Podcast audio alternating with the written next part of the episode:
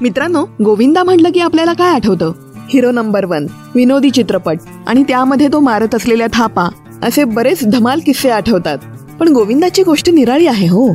आपल्या खऱ्या आयुष्यात हिरो नंबर वन गिरी करताना नुकतंच लग्न ठरलेल्या नवरदेवानं आपल्या मेहुणीला इम्प्रेस करण्यासाठी मारलेल्या थापा किती पचतात आणि किती फसतात ऐकूयात? शब्दफुलेच्या सत्तावन्नव्या भागात. नमस्कार शब्दफुले या आपल्या मराठी पॉडकास्टवर सत्तावन्नव्या भागात मी सुजाता आपलं मनपूर्वक स्वागत करते. मित्रांनो सगळ्यात आधी थँक्यू सो मच शब्दफुलेचे तीन एपिसोड्स गेल्या काही दिवसात खूपदा ऐकले गेले आहेत. शब्दफुलेचा एपिसोड नंबर चोपन्न सवारलू ही कथा अनेकांना आवडली आहे. अनेक जणांनी ती डाउनलोड केली आहे. या कथेचे लेखक आहेत अभिषेकी.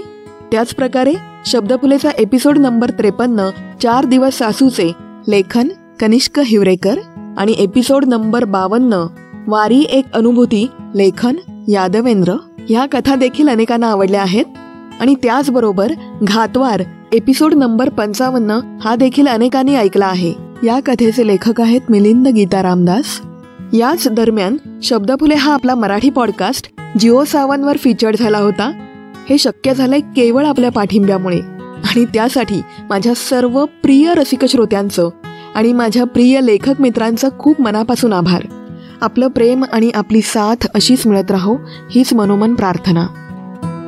आता सुरू करूया आजचा एपिसोड मित्रांनो गोविंदा म्हटलं ना की मला तेच गाणं आठवतं. मैं से मीना से ना साकी से ना पैमाने से दिल बहलता है मेरा आपके आजाने से. तर असंच गोविंदा के आजाने से आणि ते सुद्धा आपल्या जीवनातल्या सगळ्यात महत्त्वाच्या सोहळ्यात आपल्या स्वतःच्या लग्नात गोविंदा के आजाने से क्या होता है? ऐकूयात मी गोविंदा आणि माझं लग्न. लेखन दत्ता जोशी. आवाज सुजाता. लग्नाआधी गुलाबी साडी नेसलेल्या हिच्या मामे बहिणीशी बोलताना मी जास्तच वाया गेलो होतो. तिच्यावर इम्प्रेशन मारण्यासाठी वाटेल त्या थापा मारत सुटलो. मी फेसबुकवर गोविंदाचा डीपी ठेवलेला होता. त्यामुळे मी गोविंदाचा फॅन असावा अशी तिला खात्री झाली होती. तिला सुद्धा गोविंदा खूप आवडायचा. मी तिच्यावर इम्प्रेशन मारण्यासाठी म्हणालो मी गोविंदाचा नुसता फॅनच नाहीये तर आम्ही दोघं खूप जवळचे मित्र देखील आहोत. त्याबरोबर तिने त्या आनंदाने आणि आश्चर्याने जोरदार किंकाळी मारली. एकदम उड्या मारत मारत माझ्याजवळ आली. माझा हात हातात घेऊन काकुळतेने म्हणाली जिज्जू प्लीज प्लीज प्लीज प्लीज मला पण गोविंदाला भेटायचंय. भेटवा ना एकदा. मी मुंबईला राहत होतो त्यामुळे तिला ते खरं वाटलं. ती जस जशी आश्चर्यचकित होत होती तस तसा मला थापा मारायला चेव येत होता. माझ्या गोष्टी ऐकून आजूबाजूला सासू सासरे मेहुणे मेहुण्या आणि हिच्या काही बऱ्या दिसणाऱ्या मैत्रिणी पण जमा झाल्या आणि कानात पंचप्राण गोळा करून माझ्या गोष्टी ऐकू लागल्या. मग मी अजूनच चेव येऊन तिला या मागच्या रविवारी मी आणि गोविंदा कसे पिक्चरला गेलो होतो आणि चौपाटीवर पाणीपुरी खाताना तो पैशाचं पाकिट कसा घरी विसरला होता. मग मी त्याचे पैसे कसे भरले आणि त्याचं त्याला कसं वाईट वाटलं होतं. नंतर मग त्याने दहा हजार रुपये खिशात कसे जबरदस्तीने देऊन टाकले होते असं सांगून टाकलं. त्यानंतर या वेळच्या धुळवडीला त्याचा शर्ट रंगाने कसा पूर्ण भिजून गेला होता आणि मग तो माझा एखादा जुना शर्ट कसा काकुळतीला येऊन मागत होता हे मी सांगितलं. सगळे आश्चर्याने थक्क होऊन माझ्याकडे कौतुकाने पाहत होते. मग मी आणखीनच चेव येऊन अजून एक गोष्ट सांगितली. एकदा त्याने त्याचा बूट पुसण्यासाठी पांढरा सुती कपडा मागितला होता. मी माझं बनियान दिलं. त्यावेळी त्या बनियानचा रंग पाहून त्याला त्याच्या बुटाचा काळा रंग कसा जास्त चांगला वाटला. मग हाताने साभार नकार देत तो कसा काकुळतीने हताशपणे मान हलवत होता हे मी तिला अगदी रंगवून रंगवून सांगितलं. माझे आणि गोविंदाचे इतके जवळचे संबंध असतील अशी तिला बिलकुल कल्पना नव्हती. त्यामुळे ते ऐकल्यानंतर हिच्या मामे बहिणीचे डोळे विस्फारले आणि तोंड आ वाचलेलं पंधरा मिनिटं तसंच राहिलं. अहो तिला कशाला गोविंदाच्या गोष्टी सांगितल्या? ती गोविंदासाठी पार वेडी आहे. आमची ही पहिल्यांदाच मला म्हणाली. एका क्षणात माझ्या आणि गोविंदाच्या मैत्रीची गोष्ट सगळ्या सासूरवाडीत पसरली. सगळे माझ्या भोवती जमा झाले. सगळ्यांच्या मनात अपार आश्चर्याचे भाव होते. प्रत्येकजण प्रश्न विचारून आपलं कुतूहल पूर्ण करण्याचा प्रयत्न करत होता. गोविंदा कसा खातो कसा चालतो कसा बोलतो अशा अनेक प्रश्नांना मी मनाला येईल ती उत्तरं देत होतो. दुपारी जेवणानंतर लग्नाची बैठक बसली. त्यावेळी अर्ध गाव जमा झालं होतं. सगळे मन लावून ऐकत होते. अचानक सरपंच उठून उभा राहिला आणि म्हणाला बापू आम्हाला तुमच्या सगळ्या अटी मान्य आहेत. फक्त आमची एक विनंती आहे की तुम्ही लग्नाला गोविंदाला घेऊन या. ह काय म्हणता? मंजूर त्याचं बोलणं झाल्याबरोबर टाळ्यांचा प्रचंड कडकडाट झाला. मी काय बोललो ते कोणी ऐकूनच घेतलं नाही? म्हाताऱ्या कोताऱ्या लोकांनी माझ्या कानावरून बोटं मोडली. तर काही शाळेतल्या मुलीने माझ्या सह्या घेतल्या. काही शाळेतल्या मुलांनी मला हात लावून बघितला. बरेच जण पायावर डोकं ठेवून गेले. मला उगाच मी संत झाल्याचा भास झाला. शेवटी मी मुंबईला परत आलो. त्यानंतर मला सासरवाडीहून बरीच पत्र येऊ लागली. आमची ही पण मला पत्र पाठवायची. पण त्या सगळ्या पत्रात गोविंदाची चौकशी असायची. अहो ऐका ना गोविंदा भाऊजी कसे आहेत? त्यांना म्हणावं लग्नाला यायचं आहे हां? नवीन कपडे वगैरे शिवून घ्या आणि तब्येतीची पण काळजी घ्या म्हणावं. ही सगळी चौकशी गोविंदाची असायची. माझी कोणी साधी विचारपूस पण करत नसे. माझ्यासाठी फक्त सूचना असायची की गोविंदाची नीट काळजी घ्या आणि त्याला आणायला विसरू नका. आता हे नवीनच एक टेन्शन निर्माण झालं होतं की गोविंदाला आणायचं कसं? अति खोटं बोलल्याचा आम्हाला खूप पश्चाताप होत होता. काय करावं काही समजत नव्हतं. जसजसे दिवस जवळ यायला लागले तस तशी माझी काळजी वाढायला लागली. मी दिवसेंदिवस अशक्त दिसायला लागलो. आमच्या ऑफिसमधला एक पिऊन म्हणाला देखील साहेब तुमचा काय प्रॉब्लेम वगैरे आहे का? माझ्या ओळखीचा एक हाकीम आहे त्याने असे बरेच आजार बरे केलेत. त्याच्या बोलण्याचा रोख पाहून माझं डोकंच फिरलं. मी म्हटलं अरे बाबा मला काही आजार वगैरे नाही आहेत कळलं? दुसरीच एक अडचण आहे. मग मी त्याला माझा प्रॉब्लेम सांगितला की मला लग्नाला गोविंदा हवा आहे. तो एकदम खो खो हसायला लागला. बस एवढीच गोष्ट ना. झालं समजा तुमचं काम. कधी आणून घालायचं गोविंदाला पत्ता आणि वेळ देऊन ठेवा साहेब. मी त्याच्याकडे आश्चर्याने आ वासून बघायला लागलो. साहेब काळजी करू नका. गोविंदाचा पिये माझा एकदम जवळचा मित्र आहे. तुम्हाला काय येण्याशी मतलब ना? बस झालं तर मग. नाही आला तर मग बोला साहेब. हे बोलताना त्याच्या तोंडाला आंबूस वास येत होता. आणि मी विश्वास ठेवत नसल्याने त्याचे डोळे रागाने लाल झाले होते.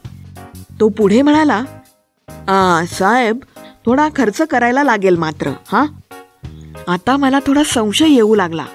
पण तो पुढे म्हणाला राहू द्या साहेब तुमचा विश्वास नसेल तर मी जातो. मला इतरही भरपूर काम आहेत. शेवटी त्याला बरंच समजावलं तेव्हा तो मोठ्या मुश्किलीने तयार झाला.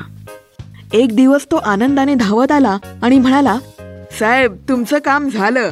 आता जावा बिनघोर लग्नाला हा? मी येतो गोविंदा साहेबांना बरोबर घेऊन. शेवटी मी त्याच्यावर विश्वास ठेवून गावी लग्नाला जाऊन पोहोचलो.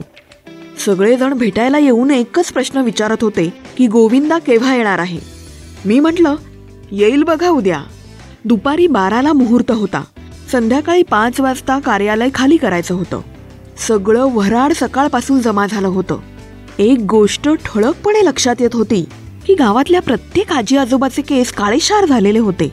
खरं म्हणजे एकाही माणसाचे केस पांढरे नसलेलं गाव म्हणून त्या गावाची नोंद गिनीज बुकमध्ये व्हायला पाहिजे होती. आमचे सकाळपासून कार्यक्रम सुरू होते. पण कोणाचंच लक्ष लग्नाच्या विधींकडे नव्हतं.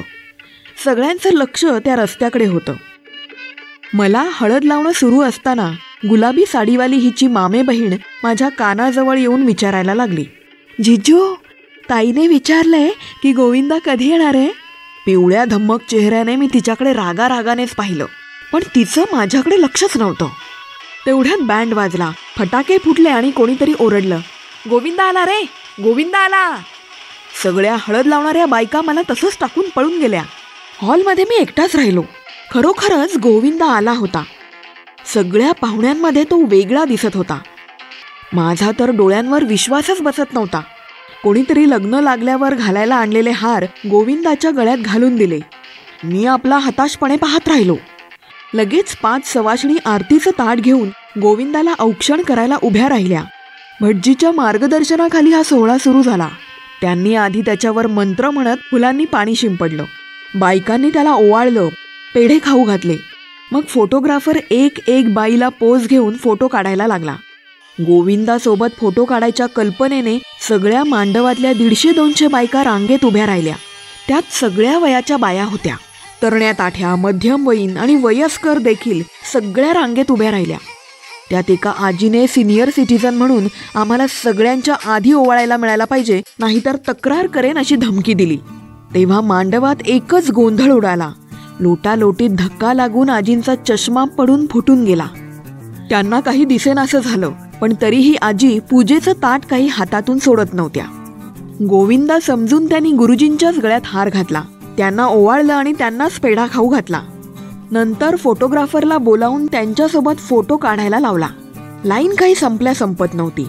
मी आपला एकटाच तोंडाला हळद लावून बनियान पायजमा घालून बसलो होतो. कोणाचंच माझ्याकडे लक्ष नव्हतं. तेवढ्यात कोणीतरी गोविंदाला ज्यूस आणून दिला. पुन्हा ओवाळण्याचा कार्यक्रम सुरू झाला. आचार्यांनी जेवण तयार झालं असल्याचा निरोप दिला. मग लगेच पंगती सुरू झाल्या. सगळे गोविंदाच्या सोबतीने जेवायला बसले. जेवण झाल्यावर पुरुष मंडळींचा गोविंदा भेटीचा कार्यक्रम सुरू झाला. एकाने सूचना दिली की गोविंदाला स्टेजवर बसवावं म्हणजे मस्त बॅकग्राऊंड मिळेल. लगेच गोविंदाला स्टेजवर असलेल्या खुर्चीवर बसवलं गेलं. पुरुष मंडळी आपल्या मंडळीसोबत स्टेजवर जायला लागली. आता एवढ्या मोठ्या कलाकाराला खाली हात कसं भेटणार ना? मग मला द्यायला आणलेली पाकिटं त्यांनी त्याला द्यायला सुरुवात केली. हा कार्यक्रम एकदम शिस्तीत सुरू झाला. एक एक कुटुंब स्टेजवर यायचं गोविंदाच्या हातात पाकिट द्यायचं आणि फोटोग्राफर त्यांचा फोटो काढायचा. लाईन थांबायचं काही नावच घेत नव्हती. इकडे मला काय करावं हे समजत नव्हतं. ही भानगड माझ्यामुळेच झाली होती. नंतर भाषण सत्कार हा कार्यक्रम सुरू झाला. मुला मुलींनी सांस्कृतिक कार्यक्रम करून दाखवले. सगळ्यांच्या आग्रहावरून गोविंदाने डान्स करून दाखवला. शिट्ट्या वाजल्या लोक धुंद होऊन तालावर नाचायला लागले. एका मागोमाग एक गाण्यांची फरमाईश व्हायला लागली आणि बहारदार नृत्याचा एकच गोंधळ सुरू झाला. तेवढ्यात हॉलवाल्याची वेळ संपत आल्याची वॉर्निंग बेल वाजली. माझे सासरे धावत आले आणि म्हणाले जावई बापू तुम्ही पण गोविंदासोबत जोडीने फोटो काढून घ्या ना. अहो पण माझे कपडे? अजून लग्न लागायचंय हो.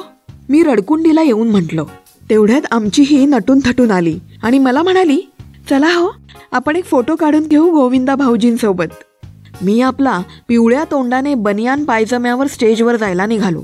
तेवढ्यात हॉलच्या गेटमधून काही लोक बाजू हटो बाजू हटो असं म्हणत स्टेजवर आले आणि म्हणाले चलो साहेब शूटिंग की तयारी हो गई आहे लगेच गोविंदा ताडकन उभा राहिला आणि सगळ्यांना हात जोडून म्हणाला अच्छा मैं चलता हूँ. मी त्याला हात जोडून म्हणालो साहेब एक फोटो प्लीज. माझ्याकडे खालपासून वरपर्यंत पाहत तो एकदम ओरडला चलो बाजू हटो आणि मला बाजूला ढकलून निघून पण गेला. त्याच वेळी कोणीतरी खिकखिक करत हसत आहे असं मला वाटलं. बघतो तर. गुलाबी साडीवाली हिची मामे बहीण उपहासाने हसत होती. काय चिज्जू तुम्ही तर त्यांच्यासोबत पाणीपुरी खाल्ली होती ना? तिने खवचटपणे विचारलं. हॉलमधले सगळे गोविंदाच्या मागे पळाल्याने हॉल पूर्ण खाली झाला होता. त्याच वेळी हॉल खाली करण्याची वॉर्निंग देणारी अजून एक बेल वाजली. मी घाईघाईने गोविंदाच्या गळ्यातून काढून ठेवलेले हार घेतले आणि एकमेकांच्या गळ्यात घालून लग्न लावून घेतलं. नवरी नटलेली आणि नवरदेव मात्र बनियान आणि पायजम्यावर. असा तो फोटो आमच्या लग्नाची एकमेव आठवण आहे. समाप्त. मी गोविंदा आणि माझे लग्न. लेखन दत्ता जोशी. आवाज सुजाता.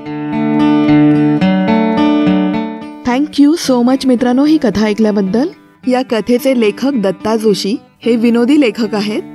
वेड्याची डायरी या नावाअंतर्गत ते त्यांचे लिखाण करतात. तुम्हाला त्यांचं इतर साहित्य वाचायचं असेल तर त्याची लिंक मी डिस्क्रिप्शनमध्ये देत आहे. ती लिंक क्लिक करून तुम्ही त्यांच्या लेखनाचा नक्कीच आनंद घेऊ शकता. शब्दफुले या आपल्या पॉडकास्टवर त्यांच्या अनेक कथा आहेत. शब्दफुलेचा त्रेचाळीसावा भाग आहे माझी फेसबुक फ्रेंड. आणि शब्दफुलेचा सेहेचाळीसावा भाग आहे छत्री एक प्रेम कहाणी. या दोन्ही विनोदी कथा रसिक श्रोत्यांना आवडल्या आहेत. आपण या कथा ऐकल्या नसतील तर यांचा आनंद नक्की घ्या. आणि आपला अभिप्राय कळवा. त्याचप्रकारे शब्दफुले युट्यूब चॅनल तुम्ही सबस्क्राईब करू शकता. म्हणजे तुम्हाला नवनवीन एपिसोड्स मिळत राहतील. तुम्हाला आवडले तर नक्की लाईक करा. कमेंटमध्ये तुमचा अभिप्राय द्या. पॉडकास्ट ॲप्सवर रेटिंग्स द्या. कमेंट करा आणि आपल्या मित्रमैत्रिणींना शेअर करा. तर नक्की ऐका. Shabdphule Marathi podcast by Sujata. कुठे? Spotify Apple podcast Jio Saavn Gaana dot com Amazon music Wynk music Shabdphule YouTube channel आणि सर्व पॉडकास्ट प्लॅटफॉर्म्सवर तर मित्रांनो ह्या गमतीशीर कथेबरोबरच मी सुजाता आपला आत्तापुरता निरोप घेते. पुन्हा भेटू पुढच्या शुक्रवारी. स्टेबलेस्ट स्टेबलिस्ट थँक्यू धन्यवाद.